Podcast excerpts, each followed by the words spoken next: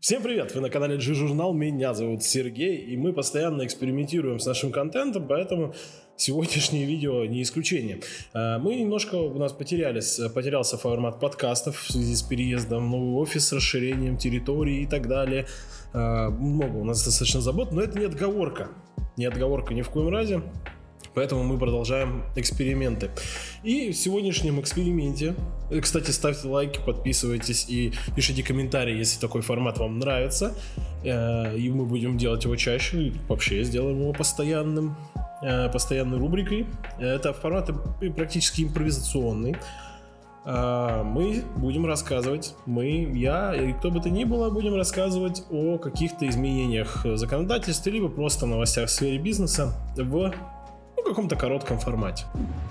Первая новость у нас такая. С 1 января 2024 года выносятся изменения в введение книги учета доходов и расходов. Будет добавлен пятый раздел, э, в котором ИП смогут отражать фиксированные страховые взносы за себя. Э, Минфин, собственно, передал э, информацию ФНС, чтобы они подготовили этот раздел. Зачем это нужно? Ну, потому что у нас изменился порядок уменьшения налога по упрощенке – Э, на эти самые взносы, поэтому это нужно как-то фиксировать и отражать. Ну, если вы и до этого не вели кудир, то как бы можете выдохнуть и забить. В Госдуму внесли законопроект об отмене НДФЛ при доходах э, до 30 тысяч рублей. Круто, заживем. Э, столько лет э, Мишустин и Минфин старались выводить зарплаты, если не в белую, то хотя бы в серую область. Э, а вот такими законопроектами будем провоцировать массовую оптимизацию затрат и зарплаты резко будут даже не по МРОТу, а вот там около тридцатки и э, ну, короче, не знаю, честно говоря, комментарии очень сомнительные, пока ничего не понятно, опрувнут или не опрувнут, тоже неизвестно. Минфин обсуждает возможность предоставить налоговым органам полномочия применять предварительные обеспечительные меры для борьбы со схемами сокрытия недобросовестными плательщиками своего имущества и вывода активов. Поэтому шлепнут сразу, а не потом вывести не успеете, выводите сейчас, что сказать. Ну, то есть, э, по факту, э, иначе говоря, если к нам раньше обращались за бухгалтерией под угрозой блокировок, то сейчас будут обращаться по факту. Пара-пара-па. Пум. 1 января 2024 года, кстати, также повысится МРОД на 18,5%. Не забудьте внести изменения в соответствующую документацию в, в своей организации, ну и, соответственно, повысить э, зарплаты, если вы платите их по МРОТу. А, в 2024 году МРОТ составит у нас 19 200, 242 рубля, а значит, что и взносов мы будем платить 5773 рубля, соответственно. А мы это кто, собственно, кто все еще платит МРОД плюс конверт. Мы, допустим, в нашей организации в G-бухгалтерии, собственно, все зарплаты белые, и вообще переходите на светлую сторону, у нас есть печеньки и положительная репутация. Организации вынуждают с удвоенной энергией вести учет призывников и обмен информацией с военкоматом. Это в тему про воинский учет. От этого воинского учета уже хочется выть. Держитесь, мы все в одной лодке, пишет в своем материале пользователь Н. Лукина на форуме clerk.ru. А зачем выть? Там нет ничего сложного и страшного. Но больше, больше пугани какой-то. Ну да, действительно, надо повозиться с бумажками, как и везде в бюрократии. Мы в, первый, в первое же время после того, как э, повысили штрафы, там, в начале октября, э, отправились в военкомат, у нас главный бухгалтер ездила, Э, разобралась быстро со всем вопросом, мы всем клиентам все быстро сделали. Нет там ничего страшного, просто это нужно сделать и не забывать и не забивать. А просто отнеситесь к этому серьезно. Ну или отдайте на аутсорс, ссылка в описании. С 1 октября у нас э, также внесены изменения в маркиров, маркировке «Честный знак». Э, касается это маркировки электронных сигарет, одежды и воды. Э, с 1 октября запрещен оборот немаркированных стиков и курительных смесей для кальяна. И до 1 декабря розница должна успеть промаркировать остатки электронных сигарет и жидкости к ним. А, также, кстати, нас ждет маркировка новых категорий одежды и безалкогольных напитков. Но здесь как скудир. А, здесь как скудир, если думаете, что пронесет, не пронесет, не надейтесь. А особенно сильно это касается рынка электронных сигарет и жидкостей, потому что их давно пытаются урегулировать и закопать, но пока что-то не очень получается. Видимо, это очень агрессивное табачное лобби пытается, пытается додавить этот рынок, которому и так не очень но непонятно почему. Правительство внесло в Госдуму проект закона с поправками, уточняющими порядок предоставления компенсации за несвоевременную выплату зарплаты. Это, деле, прецедентный кейс. А, некий гражданин ИБ Сергеев пожаловался, сказал, ай-яй-яй, что вы делаете, если вы долго не платите зарплату, платите проценты. Ну, что-то как-то некрасиво получается. А, в общем-то, есть один нюанс. А, заключается он в том, что поправки да, вносятся и, возможно, даже внесутся. Но проценты, собственно, денежная компенсация, будут подлежать взысканию с работодателя в том случае, когда причитающиеся работнику выплаты не были начислены своевременно, а решением суда было признано право работника на их получение. Короче говоря, э, будете судиться неизвестно сколько и неизвестно против каких юристов.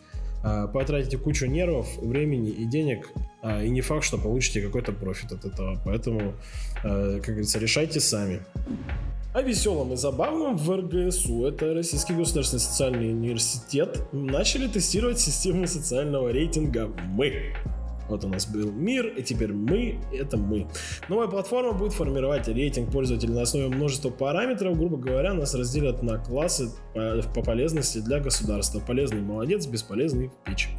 Э, действительно, может быть, э, это и так когда-нибудь это введут. В Китае действительно давно существует система social credit, и граждане, имеющие хороший уровень э, этого, собственно, социального рейтинга, социального кредита, получают реально, реальные бенефиты от государства в виде скидок, льгот, приятных ставок по потребительским кредитам и так далее. Только вот учтите, что китайцы анализируют больше 160 тысяч различных поведенческих критериев. Э, а мы, не знаю, 160. Ну, это неизвестная информация.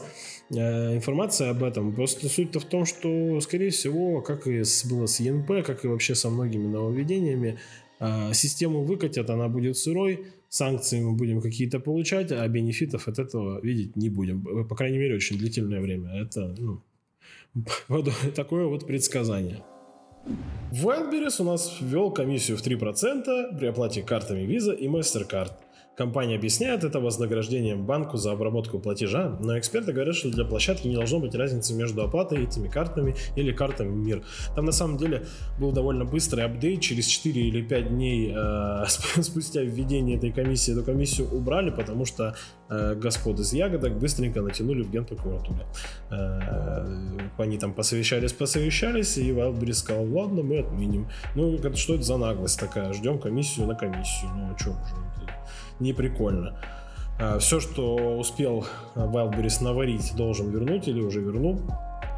Ну, потому что это неправильно. Продвигать собственную платежную систему, это, конечно, круто, особенно в условиях того, что гигантов больше нет, а, всех всем известных. Но, ну, не такими же методами. Ну, что это за наглость? А, используйте нормальную рекламу позитивному. Малому бизнесу упростят обжалование блокировок по антиотмывочному закону. Мы обсуждали э, платформу «Знай своего клиента» э, на, в нашем подкасте про 115 можно посмотреть на YouTube или послушать, оставлю ссылку в описании. Э, Центробанк на основе собственных аналитических данных делит бизнесы на группу риска завершения подозрительных операций. Это вот светофор «Знай своего клиента», и там мы рассказывали про взаимодействие банков и налоговой. Э, что оно там сильно упрощено. Э, вообще основные проблемы у бизнеса сейчас, э, у предпринимателей, особенно у небольших предпринимателей, это сложность доказать свою невиновность, потому что нужно собирать много документов, это довольно длительный процесс, это бюрократия, а пока ты это все делаешь, у тебя заблокированы счета. Кто сталкивался, понимает, о чем я, кто не сталкивался, надеюсь, не столкнетесь. Если действительно упростят, то это будет очень клево, потому что, ну, в некоторых ситуациях это действительно замораживает бизнес, это, ну, это крах, это не, ну, это не круто вообще. Минэкономразвития предложила коэффициент дефлятор для упрощенки на 2024 год. Если слово коэффициент дефлятор для вам неизвестно, объясняю. Э, у упрощенки, э, у, бизнеса, у бизнеса, который работает по упрощенной системе налогообложения, есть э, верхний, верхняя планка, верхний предел по доходам, который они могут иметь для сохранения права на применение упрощенки. Сейчас в этом году это 251,4 миллиона рублей. И коэффициент дефлятор, соответственно, увеличивает э, каждый год это значение на какое-то значение, как бы тавтологично это не звучало. Если текущий предложенный дефлятор утвердят, то лимит у нас увеличится и будет 265,8 миллионов рублей. Причем почти на 15 миллионов больше. Это круто, классно. А, это однозначно поддержка для бизнеса, для сохранения права на применение упрощенки. В 2025 году появится новая категория бизнеса MSP+. Это промежуточный статус для компаний, которые переходят из малых э, и средних статусов в крупные. Э, как говорится, не загадываем, 25 год еще не скоро, но предполагается, что компании со статусом MSP+, будут получать различные бенефиты от государства в виде поручительства перед банками, льготных кредитов и так далее. Э, звучит круто. Звучит классно, как э, очередная поддержка для масштабирования бизнеса. Но, как говорится, поживем увидим. Следующую новость я назвал достаточно грубо. Э, я назвал ее «Озон сливает твои трусы за пятак». Э, по факту же Озон открыл доступ к аналитике продаж вообще для всех, но за деньги да. Данные могут получить любые компании, независимо от регистрации на маркетплейсе. Минимальная плата 5000 рублей за один отчет. Класс. Ну а что, Озон зря, что ли, вкладывает кучу денег в аналитику Big Data, надо же ее как-то отбивать. И тут еще какие-то посредники э, зарабатывают на этом. Ну, не гоже, не гоже. Поэтому Озон будет сливать ваши данные сам. Шок-контент модуль банк запустил карту физлица для ИП, торгующих на маркетплейсах. Модуль банк впервые начал открывать счета физическим лицам, никогда он этого не делал доселе, и, собственно, выдавать карту физлица, маркет-карту. Это продукт только для ИПшников, которые пользуются сейлерскими тарифами модуль банка, гоняй бабки внутри одного банка и все равно плати комиссию, будь мужиком. Ну, что еще сказать. А, при этом в саморекламной статье модуль банка ненавязчиво прямым текстом утверждает, что выводить деньги на левые карты э, физических лиц теперь не обязательно. Понимаю. Минфин не намерен менять ставки базовых налогов в предстоящий трехлетний период, заявил Силуанов. Вернуться к этому вопросу можно будет в следующем бюджетном цикле. Класс, круто, три года еще живем. А, не платим больше налогов в процентном эквиваленте, естественно. Вообще, э, этот вопрос возник на фоне обсуждения изъятия сфер доходов у банков, которые они получат в 2023 году. Э, Силуанов также отметил, что это как раз потребует изменения налога на прибыль, э, и они пока не готовы этого делать, а у государства есть другие способы изъять эти сверхдоходы. На этом на сегодня все. Ставьте лайки, подписывайтесь, жмите колокольчик. Если вам нравится такой формат, обязательно пишите в комментариях. А, слушайте нас там, где вам удобно, на платформе для подкастов Мэйв, Яндекс Музыка, Apple, Google подкасты, смотрите на YouTube и ведите свой бизнес с удовольствием. До новых встреч!